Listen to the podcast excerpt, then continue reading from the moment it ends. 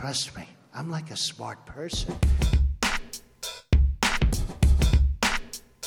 From The Conversation, this is Trust Me, I'm an Expert, a podcast where we put the research evidence at the centre and ask academic experts to take us through it as our trusty guides. I'm Sunanda Creagh, and today we're talking about competition. Hey, it's mine! No, it's mine. It's mine! Come together! She snatched it. No, Mom, she snatched it!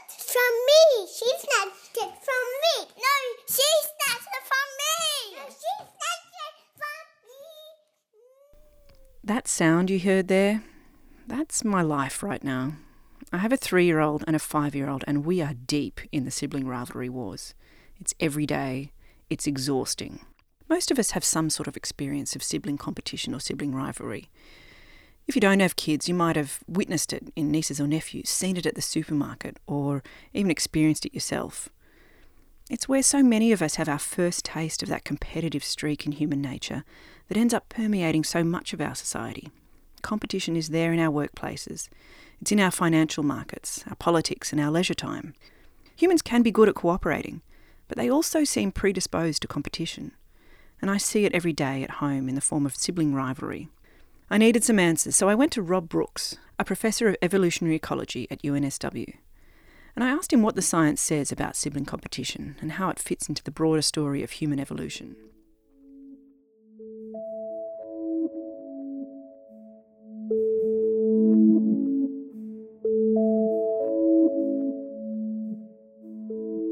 Sibling rivalry is probably one of the manifestations of si- sibling competition.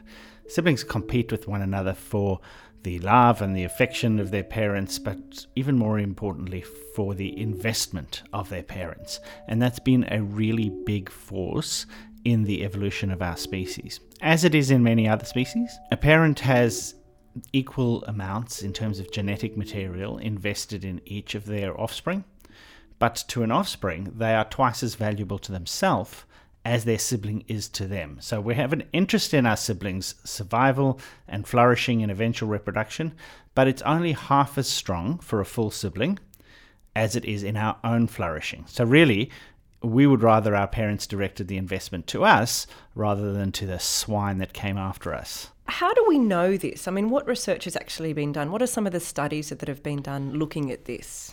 Well, you can go back and look at traditional societies. So, in uh, Hadza hunter gatherers or in the Pygmies of the Congo, for instance, uh, each additional child reduces the chance of a new child surviving by a certain increment. And that dif- differs between different places because of their economics and their ecology.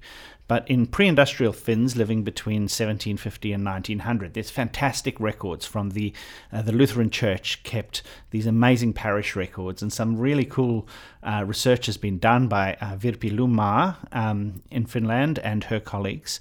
And they show that um, for each additional child, there is a cost.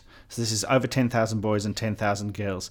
And what happens is um, if you have older siblings of the same sex, then you're actually less likely to marry and less likely to have children. Really, all the children were were had by people who were married. They might not have been conceived by the, the spouse, but um, they, they were had by people who were married. So, a boy who had four older brothers had 10% less chance of getting married than a boy who was the oldest son, no matter what brothers came after him. And that 10% translates into about one child, given the fertility rates at the time. So, is that because that boy who has those older brothers, those older brothers are absorbing all the available women um, of, a, of a marriageable age in that community? Is that the idea, the explanation there? In small agricultural communities like that, the mating market is very small. So, you know, one person who takes a, a, an eligible wife off the mating market has a huge effect on your prospects.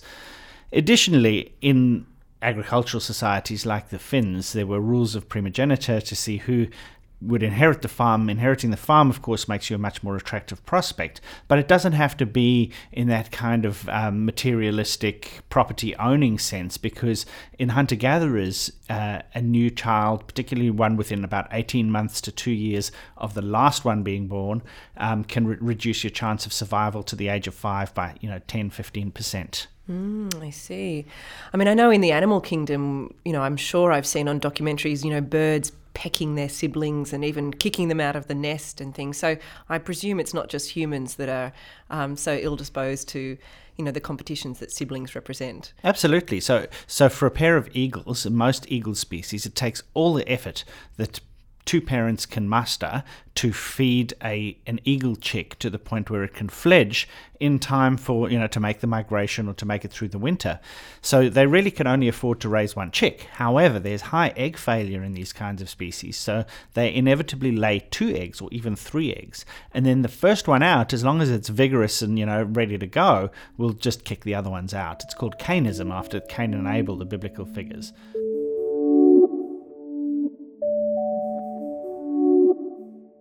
If, if you're a baby, the, the three worst things that can happen to you are first, you know, being killed. That's which pretty bad. The first 72 hours of life is the greatest risk of being a victim of homicide. After that, you know, one of your parents dying. And the third worst thing that can happen, and the thing that inevitably happens to most babies, is that mum and dad have another kid. Just because of those increased risks of dying, those, you know, lower risks, lower chances of flourishing. So, what babies will do at about six months of age, so parents all come off come across all smug for six months and go, well, mine sleeps through, etc., etc. But at about six months of age, the Antichrist really kicks in. the screaming in the middle of the night, and the only thing that's going to solve that is a bottle or preferably a breast. And particularly in babies who are breastfed, they fire up and they get worse and worse from six months onwards because what they don't want is the mum getting any kind of ideas that it would be good to start cycling again, to start becoming fertile again, to maybe even have sex again. And we know that exhausted mothers will certainly do just about anything they can to get some sleep. Um, and so babies in that way extend the uh, the time between births partly because of the contraceptive effect of breastfeeding and partly because the parents are just so exhausted that they're not likely to have sex. And so they, they extend it out. A, having a sibling three years after you is much better for you than having a sibling 18 months after you. Do you speak from some experience here? Oh, considerable experience in that regard. I must say, I can remember, you know, at some point towards a year old where both of my children were on bottles by that stage in the middle of the night, and I was often the designated bottle warmer upperer. And I remember my son having an extraordinary tantrum because the bottle wasn't the right kind of warm. And I just thought, what am I doing with my life? there were words exchanged largely on my part. Yes, no, I think uh, I think many of our listeners will uh, recognise that scenario.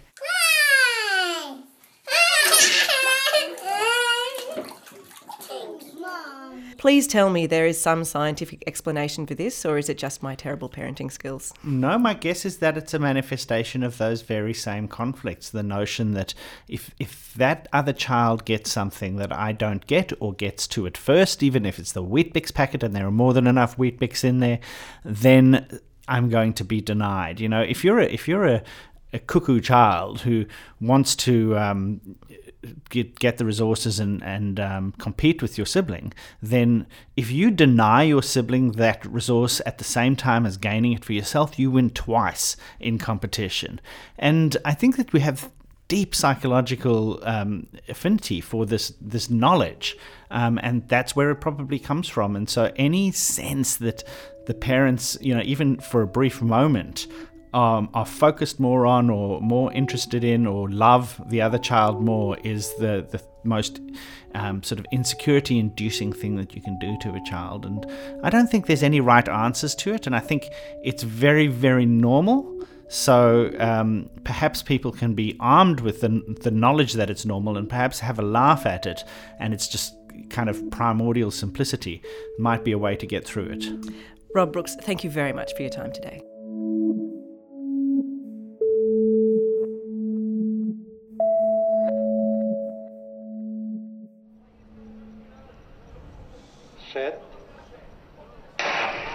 Oh, they're away, and Gatlin got away brilliantly, and he's ahead of the field at the moment. And uh, Bolt going very, and here comes Usain Bolt. Usain Bolt storming through. He takes it again. Blake gets the silver. 9.64. Oh, he's retained his title in the most emphatic way. Brilliant, brilliant, brilliant. Usain Bolt of Jamaica is the fastest man on the planet. You think you know what the Olympics is about, right? Faster, higher, stronger, and all that stuff. Usain Bolt running at superhuman speeds. Cathy Freeman making Australia proud. Simone Biles defying gravity on the gymnastics mat. But the original Olympic Games and its precursor, the Wenlock Olympian Games, was quite a different kettle of fish altogether. Like they had a blind wheelbarrow race. The Conversation's Madeleine De Gabriele has the story. Ladies welcome to London and to the games of the 30th Olympiad.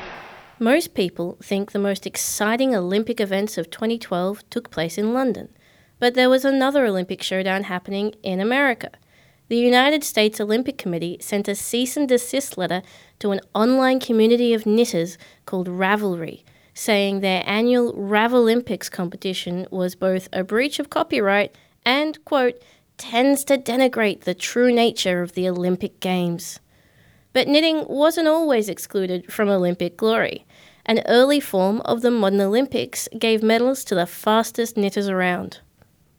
Yeah, look, the knitting one, I, I was surprised to come across that myself. That's Rob Hess. Uh, my name's Rob Hess. I'm an associate professor in sport history at Victoria University. I talked to Rob about the Wenlock Olympian Games, a precursor to the modern Olympics that began in Britain in the middle of the 19th century. It featured some pretty amazing events like penny farthing races, tilting at rings from horseback, and blindfolded wheelbarrow races. I think the most um, charming expression of women's participation in those games I've come across is the old woman races for women over the age of 40 for the first prize of a pound of tea, which, as far as I can tell, only happened one year. But what a year it would have been. So there- there's also a long history of uh, village football and women participating in village football games as well. So it's it's I won't say it's completely a role reversal type activity, but it's like the annual day of the year where people can let their hair down a bit and just uh, perhaps run riot or, or, or participate in activities that they that their normal drudgery of life uh, didn't give them time or, or energy for. The Wenlock Games were influenced by a growing understanding of the ancient Athenians, who exercised both mind and body. So Wenlock also featured more intellectual pursuits, and in 1854, a girl named Sarah James won gold by reciting 374 lines of poetry without making a mistake. The Wenlock Olympian Games influenced the founder of the modern Olympics, the French aristocrat Baron Pierre de Coubertin.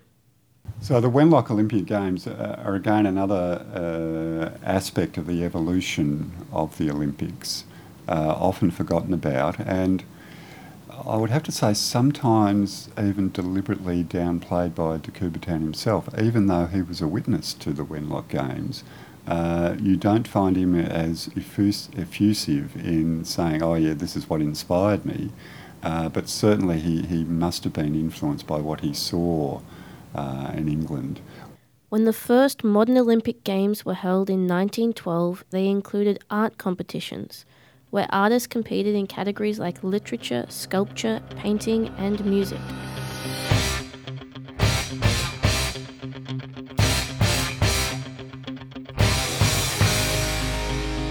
Now, you have to understand, though, that these weren't just any artworks or sculptures or, or paintings.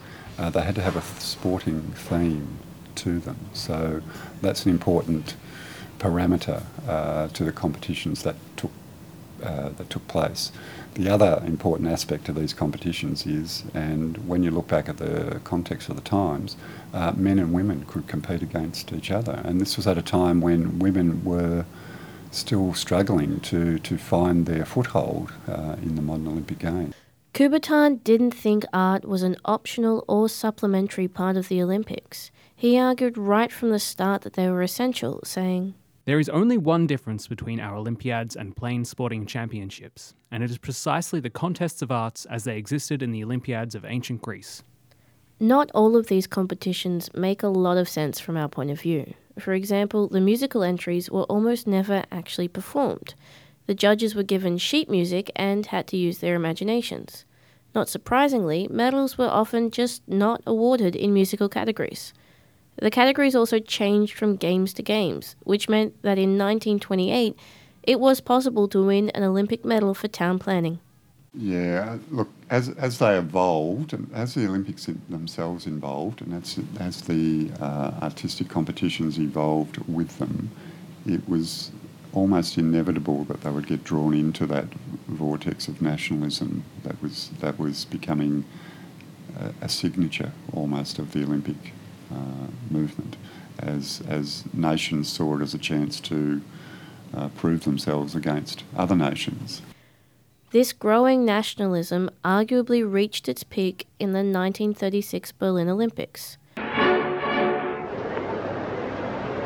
Ich verkünde die Spiele von Berlin zur Feier der ersten Olympiade neuer Zeitrechnung als eröffnet.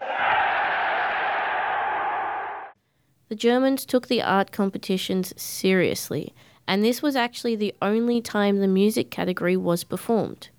Joseph Goebbels, the future Nazi Minister of Propaganda, also argued that film should be included as a category.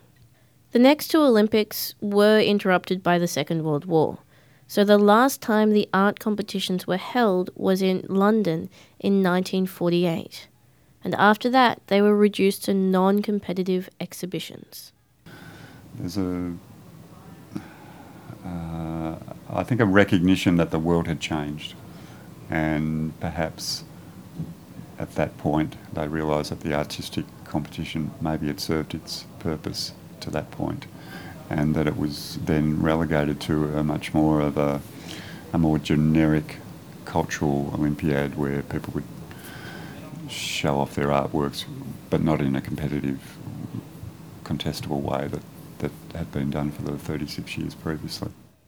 But Rob thinks the future of competition could lie in the past. Oh, it's always intrigued me that uh, what happens when we what hap- what's going to happen when we reach the limits of human endeavour. So what happens when we we cannot run the 100 metres any faster because we've seen the time come down by fractions of a second and you, it's hard to imagine it coming down substantially more than it has now. Um, so I think that leads me to think that two, two possibilities uh, exist. One is you will develop a technology that can measure not hundreds of a second, not thousands of a second, but maybe millions of a second. So you can imagine an event being won by a millionth of a second. So the technology may provide a, saviour for the Olympics in that respect to say, well, let's use our technology to actually measure the real difference between a dead heat and just see how close we can get that. Or do we, on the other hand, uh, once we've reached, as I say, the limits of human endeavour, maybe we have to look at how that um, event is performed and maybe it's uh, we have we might revert back to these artistic competitions where someone is judging how well the event is run or swum or, or raced, and therefore it's much more about the aesthetics. So not so much how fast you can run. Let's say everyone can run 100 metres in 10 seconds. Okay, so how do we distinguish between those runners? Well, they have a much better style. They have a much more fluid motion and the judges are going to award that a gold medal uh, rather than someone that might be a bit more mechanical uh, in their motion. Uh, so that's that's a possibility for the future down the track, perhaps.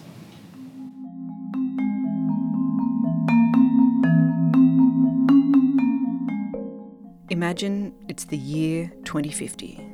Everyone has self driving cars. It's mostly pretty cool, but a problem has emerged that hardly anyone anticipated way back in 2017. The driverless cars have started to collude and compete with one another. Ariel Bogle has the story.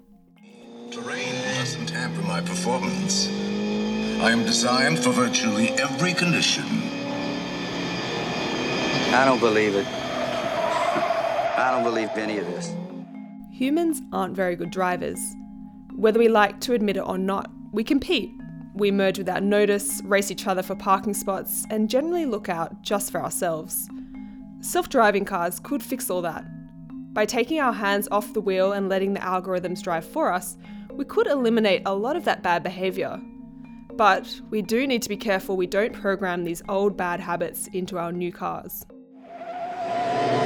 Forget belief systems.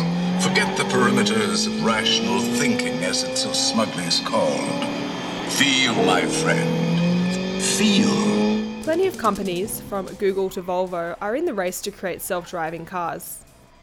These autonomous vehicles will rely on cameras and sensors to recognise and respond to road and traffic conditions.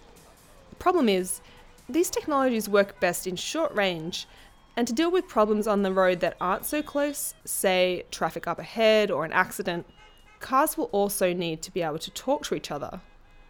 This is called vehicle to vehicle communication, and some researchers are wondering if it could also be used to make sure cars collaborate, cooperate, and not compete. One is Seng Loke. He's a professor of computing science at Deakin University. It, could be a kind of a, a, a built-in mechanism, so that the cars individually reason that rationally that okay, it's better to cooperate.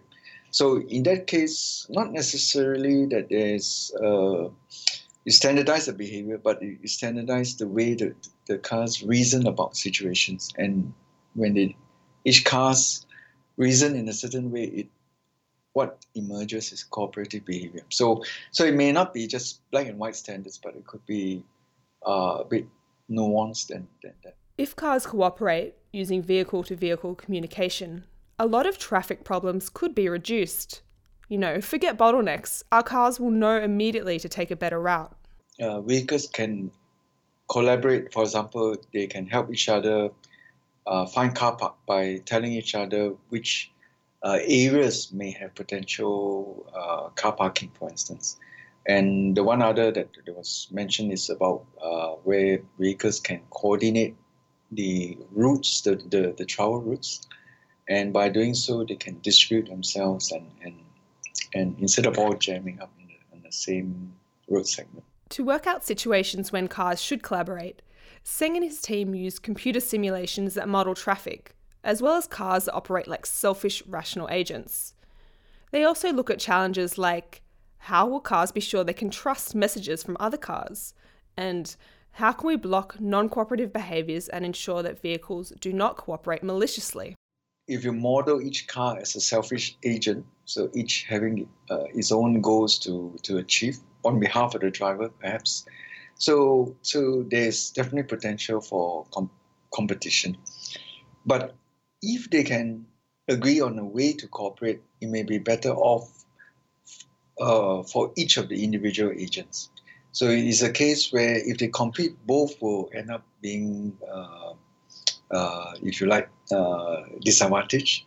But if they both choose to cooperate, both will uh, end up Uh, achieving some advantage.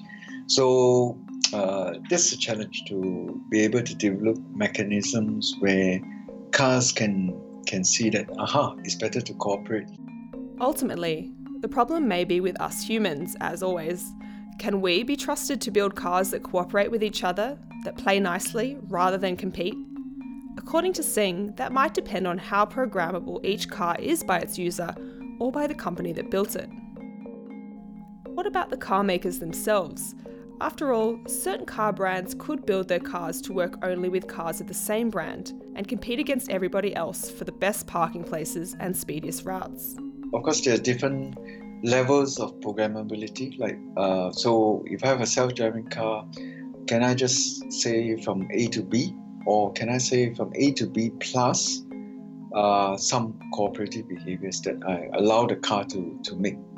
Uh, so it's whether uh, the, the, the user, the, the driver, uh, somehow needs to to be able to interface correctly with the with his or her car, to to know what why the car made certain decisions, uh, and to understand the trade-offs. So it can get complicated uh, in in some situations. So these are the questions we could be asking ourselves in the future Is my car conspiring against me, or is it just competing against every other car on the road for my benefit?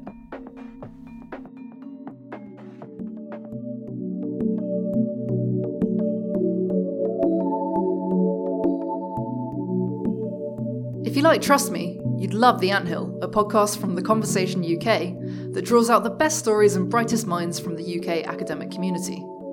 I'm the host, Annabel Bligh, and our latest episode is all about the 1917 Russian Revolution. We've got stories from historians, music experts, and even descendants of key players in the story. Here's a taste featuring Jan Plamper, Professor of History at Goldsmiths, University of London. And people would exclaim mm, epithets such as uh, bourgeois, bourgeois uh, in Russian, uh, towards people who smelled differently. A speaker who would have would be perfumed or would have neat intelligentsia fingers would be less credible if it were, you know, a speaker from the left giving a speech. There were so many speeches in the streets during throughout 1917. Uh, he, most of them were male, would lose in credibility if his kind of the sensory markers of his body physically gave him away as being of a different class background and not being credible.